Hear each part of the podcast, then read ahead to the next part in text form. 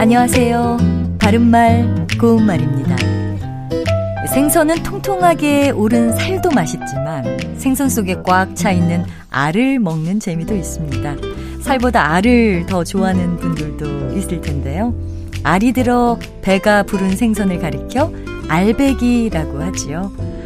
봄이면 조기들이 산란을 위해 서해를 찾아오는데 이 알배기 조기는 상당히 맛있습니다. 알배기는 배 속에 알을 가지다란 뜻의 동사 알베다에서 나온 말입니다.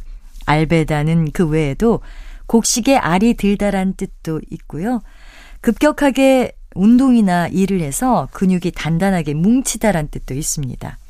테니스를 쳐서 팔에 알뱉다 또는 어제 등산을 했더니 다리에 알이 뱉다 이런 표현 자주 쓰실 겁니다. 알배기는 발음과 마찬가지로 알배기라고 쓰는데요.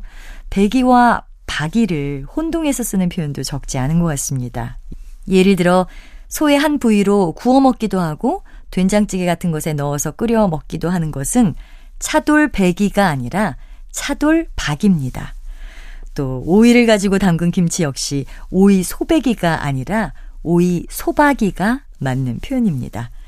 참고로 차돌박이와 오이 소박이에서 뒤에 붙어 있는 전미사 박이는 무엇이 박혀 있는 물건이란 뜻을 더하는 전미사인데요. 동사 박다와 관련이 있다고 저장해 놓으시면 쉽게 기억할 수 있을 것 같습니다. 바른말 고운말 아나운서 변희영이었습니다.